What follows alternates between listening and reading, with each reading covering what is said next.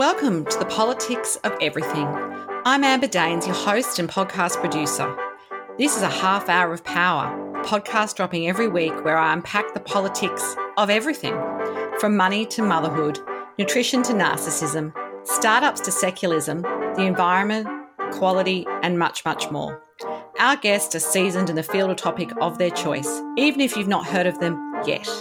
This is a non partisan show so while I love exploring varied views and get a buzz from a healthy debate of ideas, this is not a purely blue, white, green program. Please subscribe, tune in, and enjoy the politics of everything.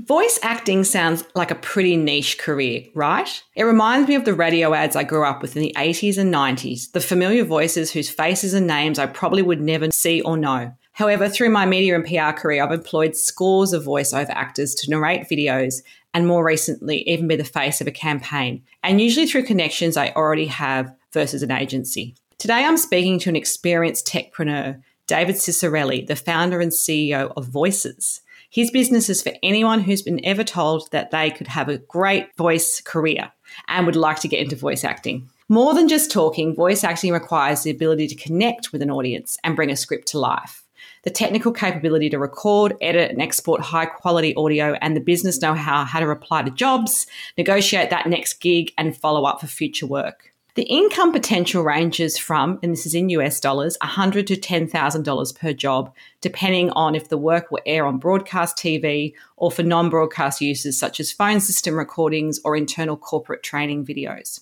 David's company has been written about in the New York Times, Business Week, Entrepreneur Magazine, and Fast Company. He's appeared on Business News Network and The Globe and Mail TV. He's currently attending Harvard Business School and is a frequent guest speaker at industry conferences. So it's a big, warmed up voice welcome to David as we unpacked the politics of voice acting. Hello. Oh, hello, Amber. Thanks so much for having me on your show. And I love the voice warmed up welcome. That's great. Well, that's what you kind of have to do, don't you, when you're a voice actor? I guess you can't come on all crackly and sounding tired and lethargic.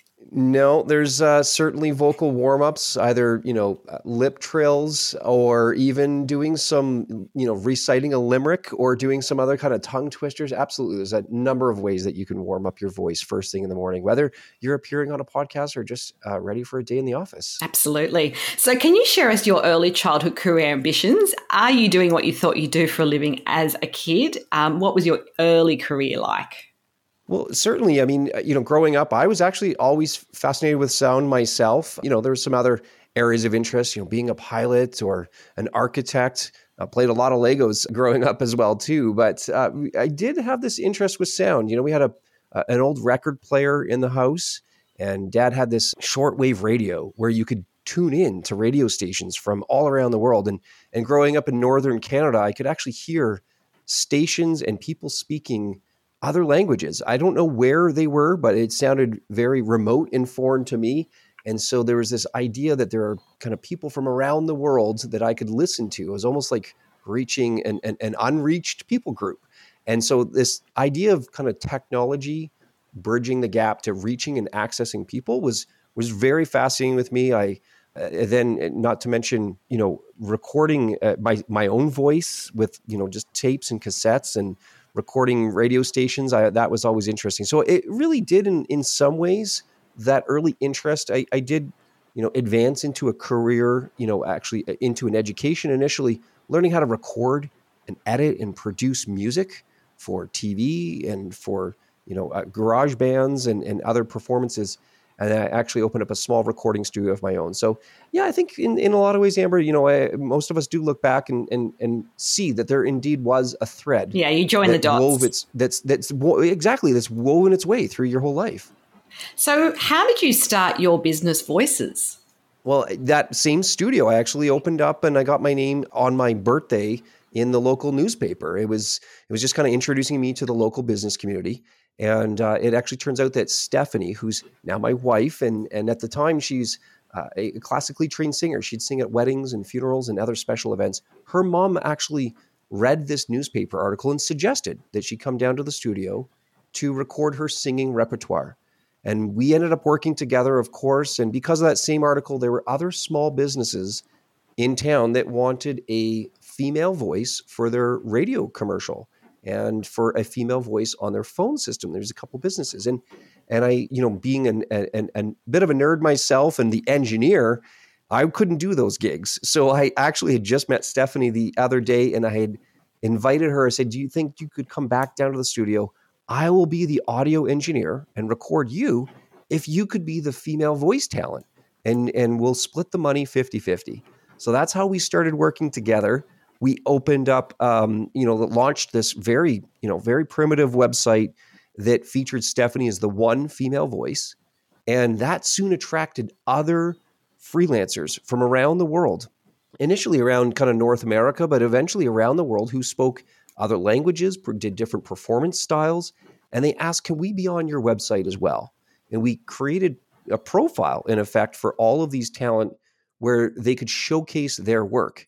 And then at the same time, Amber, there would be clients, corporate clients, maybe at an ad, often at ad agencies or a video production company, perhaps somebody in a marketing department that that needed to hire a voice.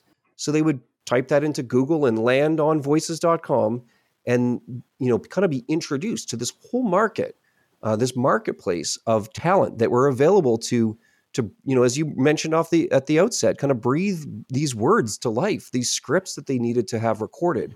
And so it's really been that same idea from the get go of connecting that you know voice talent with the client to hopefully you know educate and inform and entertain audiences from around the world.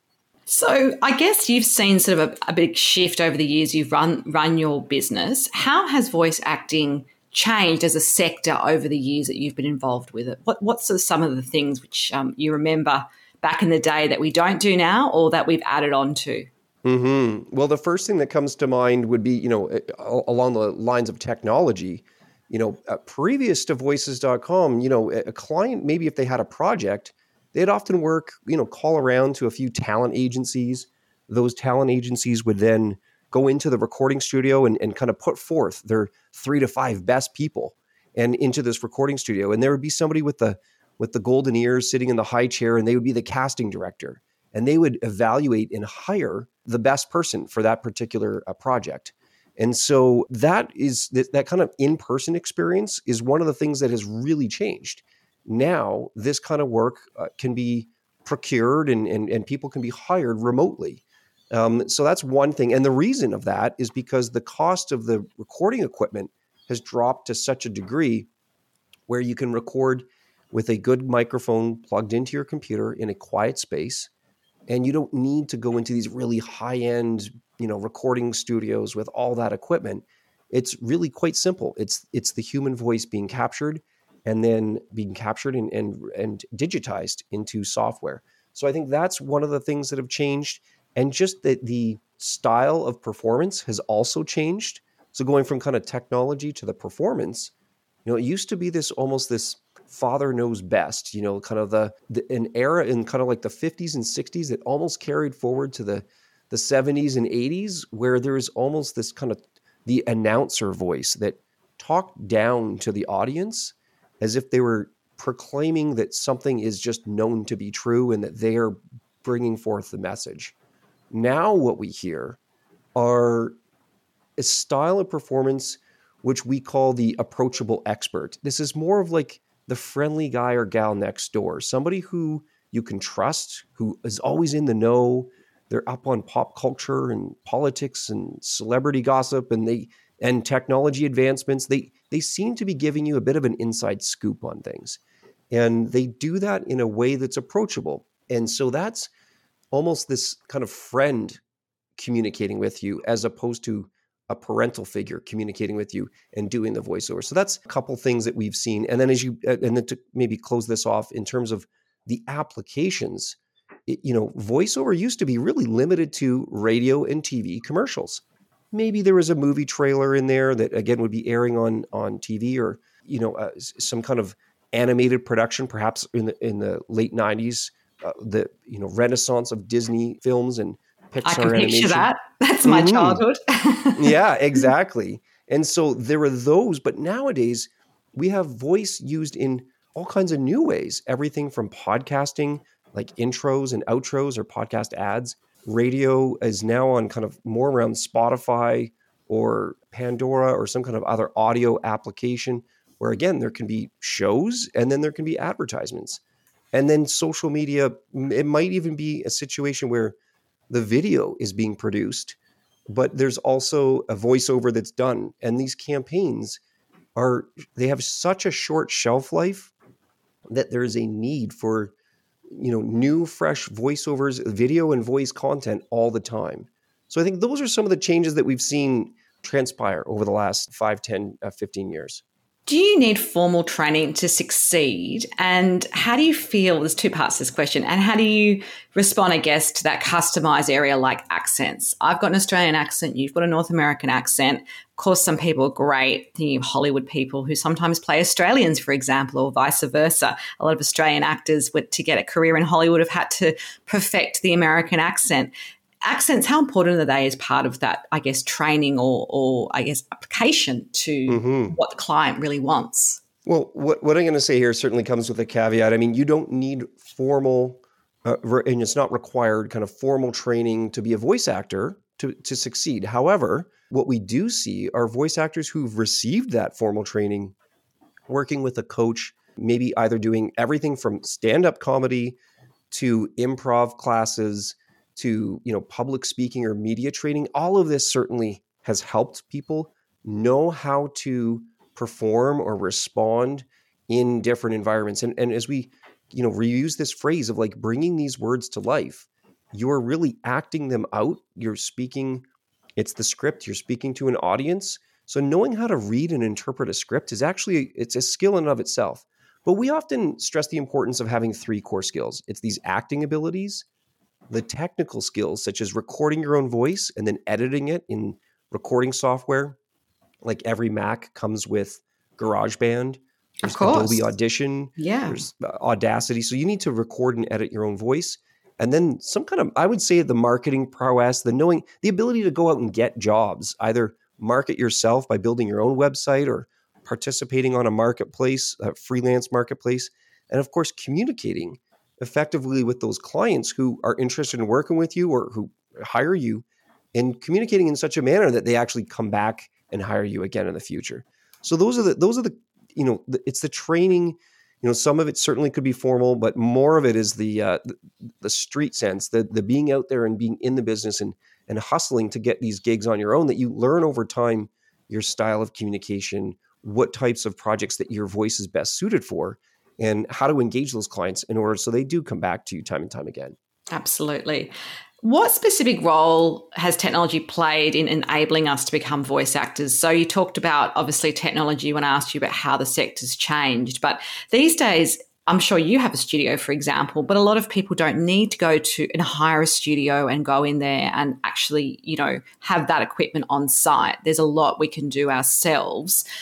But I guess yeah. is the technology good enough for the things that you know you're talking about, like you know the big commercials and so forth? There's some things mm-hmm. that haven't changed, I guess, and some things might have. Yeah, I mean, you'd be surprised, Amber. There are national advertising campaigns that are recorded from spare bedroom, you know, and uh, closets and a studio in someone's basement. I mean, it's it's a quiet space is arguably one of the most important aspects of it and once it's out of, you know, the words come out of your mouth and into a good quality microphone in a quiet environment, after that it's it's just digital. You're kind of manipulating that digital sound. And so there's a bit of a pithy saying kind of garbage in, garbage out. It's like if you've recorded a, a guitar and the guitar's out of tune, nothing, there's no digital manip- manipulation that you can do to make it sound back in tune. And same thing, whatever comes out of your mouth, it's how it's captured that it's it's you kind of get what you get. So in that case, the technology in most situations is absolutely good enough. In fact, great quality in people's home studios to the degree where some talent have you know they've been they've done the audition in at their home studio been invited to go into the big studio in Manhattan or in, in Los Angeles and it actually doesn't sound as good the client you know, hiring them said you actually sounded better in their own environment. And, and I think there's maybe something to be said about that, where the talent maybe felt more relaxed. It was their space, they were comfortable. they felt at ease in order to deliver and and do a great recording. Um, so the cost of the studio, a home studio, probably somewhere around a thousand dollars. I mean, you of course need a, a computer that you probably already have. Software is like you know anywhere between twenty five and uh, twenty five dollars a month. Um, but there's free software that, that certainly does the trick. And then the microphone can range from you know a, a few hundred dollars to all the way up to a few thousand. But most people start small, and as they win more projects and and improve their sound over time, are kind of reinvesting uh, in in their home studio. But at the end of the day, it's just your voice. That's what's being hired. That's what the client is, is looking for. Absolutely. And so, do you guide some of your clients about that technology piece? Is that part of what you offer, or you're assuming they come to you and, and, they will go off and sort of do the tech stuff themselves, and you're really just the, if you like, the broker of, of their voice? Yeah, I think that I think that's fair. I mean, we we do try to uh, provide that you know guidance on kind of the, the right pieces of equipment. Sometimes there's brands that stand out only because it, they almost become a, a, standard piece of equipment where everyone uses the same kind of handful pieces of software. So, how we surface that up would be in our annual trends reports, where we survey the community of voice talent and ask them, what brand of microphone are you using? What is your uh, software that you're currently using? Do you wear headphones? You know, and you kind of we go through this as well as determine you know how much have you invested in your in your studio? 80% of people have, have invested less than $10,000 i think it's like 50% less than a thousand. So it it it isn't you know compared to a lot of businesses there is certainly an upfront cost and investment but it's not outrageous if you will. But there's lots of guides you know googling you know these type of guides and tutorials on specific type of equipment. I would encourage that and, and evaluate uh, what's out there one one tip, if I may, for those who are maybe interested in in uh, in this space, is see if you can actually go to your local music store and rent out some equipment for again 10 dollars, twenty dollars for the weekend. You can rent out a, a bunch of microphones and try them out and and listen to yourself. And if you like the sound, and maybe send it to some friends, and do they like the sound? A lot of people kind of try before they buy a lot of this equipment because it is because it's an investment. And so that would be one way to reduce the risk to know yeah this i like the sound of my voice coming through this equipment and you know before uh, before making that financial investment up front so that's something that we've seen uh, time and time again. And, then and then not to mention there are third party uh, websites that sell used or gently used equipment. Uh, maybe somebody upgraded and there's you know or they have two microphones they're selling their old one so I would encourage, you know, you don't always have to buy new right off the bat. There's other ways to uh, to get into the business. Yeah, that's great advice. Who is the best voice actor you ever worked with and why? And I feel like you're going to say your wife, but I could be wrong. Oh, that's a good one. I, would actually, you know, I, I, I, certainly would would be reluctant to drop a name, and we, we've the talent that one thing, one important distinction is that voices that you know the employees and the team at voices.com, we're not hiring the voice actor you know aside from the few times where we've recorded our own phone system or done our own tutorial videos it's the end client who you know you know that person at an ad agency who's hiring someone.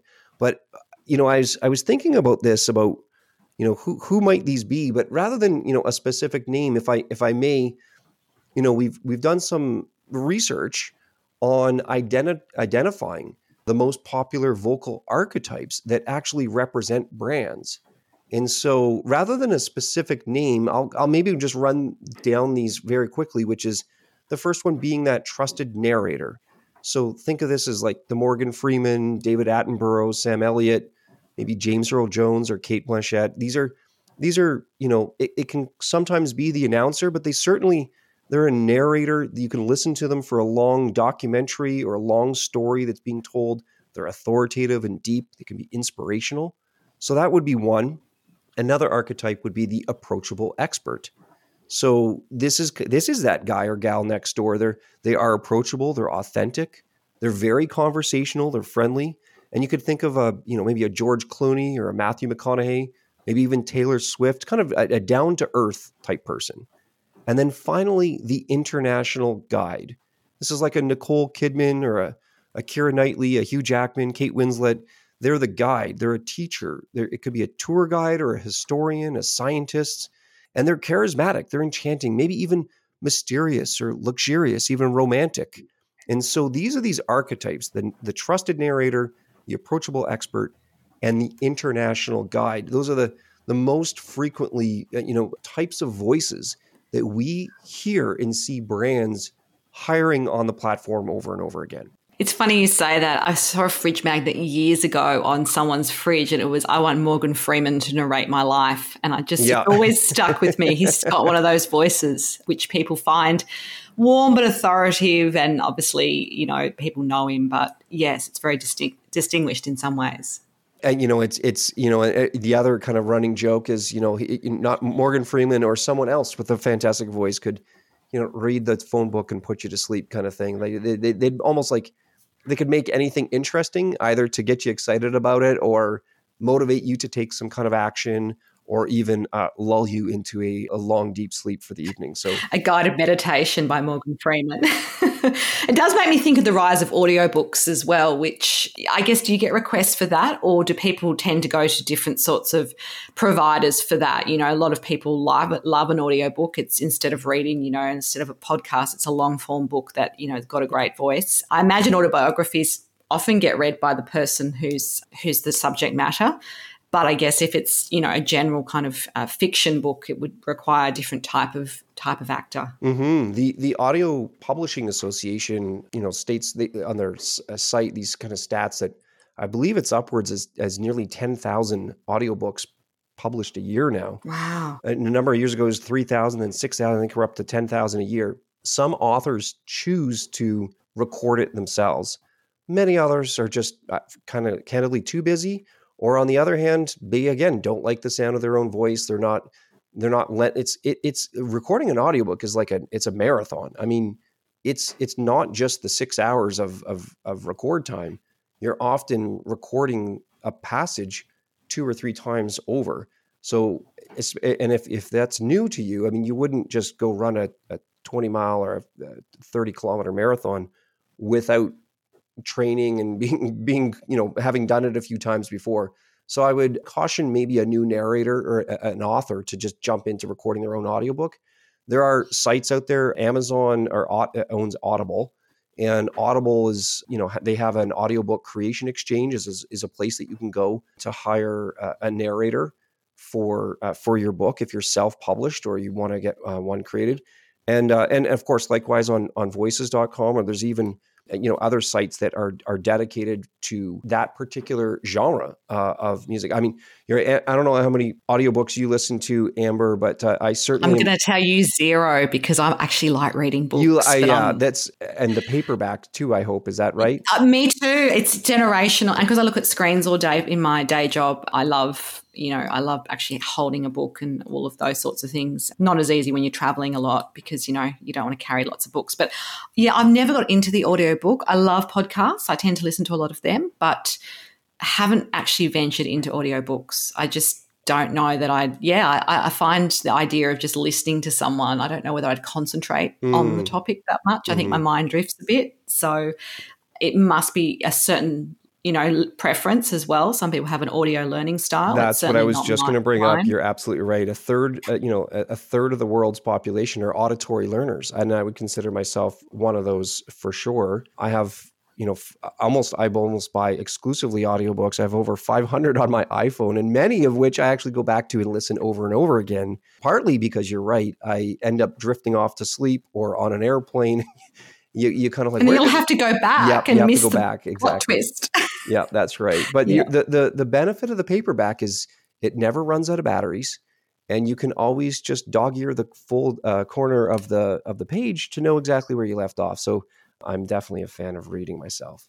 Who've been your greatest mentors? Are there one or two that come to mind that have made an impact on your life and career? Well, certainly, certainly, my parents have been, you know, very encouraging and supportive of. We talked about that thread weaving through our lives. I mean, encouraging you know me to uh, go into you know music lessons and piano lessons buying a drum kit and letting me uh, pound on the drums uh, at home and making all kinds of ruckus but then beyond that pursuing i'm going to say a, a fairly non-traditional educational path of learning to record music and and being in kind of this audio technology space, which was a which is a dedicated program. So they've been very tremendous, and I've had a number of business advisors. One fellow, his name's Glenn Yonamitsu. Glenn had served as um, an advisor at Canadian Business Development Bank, Bank of Canada, and he really taught me about strategy and how strategy is all about the choices that you make. And these choices need to be self reinforcing. You need to be making them intentional. You know, you get to a fork in the road, you cannot go down both paths at once. You need to make a choice. And so Glenn really helped me evaluate a number of strategic options and, and ultimately us as a business making some great choices over the over the last number of years. So those are a couple people, probably everyone I would imagine, you know, to some degree acknowledges their parents have been influential. And then a few of those moments of truth or people who come into your life for maybe a, a particular reason or even a particular season of your life, maybe three months or six months, where they walk alongside you either through a difficult time or through a time where there is an important choice to be made and ultimately becoming lifelong friends and and uh, likely mentors as well. So that was my situation with uh, with my friend Glenn. Fantastic. If we spoke again in a year, what would be the number one thing you would have hoped to have changed in your business and why? My goodness, I I would love nothing more than to be spending more time, you know, face to face with our customers, being in community directly with them. We've just spent so much incredible time in you know behind screens and uh, not as much time together. So to to the extent that people are comfortable, I'd love to be spending more time together uh, in person, and that also goes for our team, our employees. I mean, we have a, a, a beautiful office space in in in our city, and and uh, at one point, you know, had a culture where it was very lively and vibrant, and everyone was together and working in the, the collaborative environment. So I think, in order to, you know, I, I hope to restore those moments where there was just real excitement uh, for what we were doing and you could kind of see it and feel it where you can capture a bit of that on screen but i think i'd love uh, to be able to recreate those moments and really plot a course for how we're going to hopefully continue to grow voices.com for years to come your final takeaway message for us today on the politics of voice acting we've been speaking all about voice acting it's it's certainly everywhere enhancing the way that we experience everything from radio to streaming services, podcasts, and video games. And the one takeaway is the demand for voiceover is, is on the rise. If you work in an organization or a brand, think about the importance of audio branding. You know, how how is it your organization sounds? And plenty of opportunities to work with a voice talent to improve the sound of your organization. And if you're considering, you know, maybe starting a career as a voice actor, or maybe you know a, a side hustle or a side gig, if you will, uh, you can certainly learn more by going to the website voices.com and uh, accessing a whole host of resources there for you. Well, it's been a pleasure to speak to you today. I feel like this uh, has been an episode long time in the making, given the fact podcasting relies entirely on our voices. And I don't record the video, which a lot of people expect in 2022. That's what you do. But I'm a purist. I'm like, it's a podcast, it's mm. not a hmm. video show. And I love the fact that people can listen to this kind of thing no matter what they're doing, if they're taking the kids to soccer or they're cleaning the house or just um, having a relax with a cup of tea. If you do want to connect further with David, of course, there'll be some details on our show notes. Until next time, take care. Thanks so much for listening today. If you've enjoyed the politics of everything, I thrive on your feedback. So please add a short review and share the podcast with your network through Apple, Spotify, and all the usual suspects. I'm always on the hunt for new and diverse guests, so if you or someone you know has a fresh idea you're busting to get out there, please email me at amber at amberdaines.com and my crew will get back to you very soon.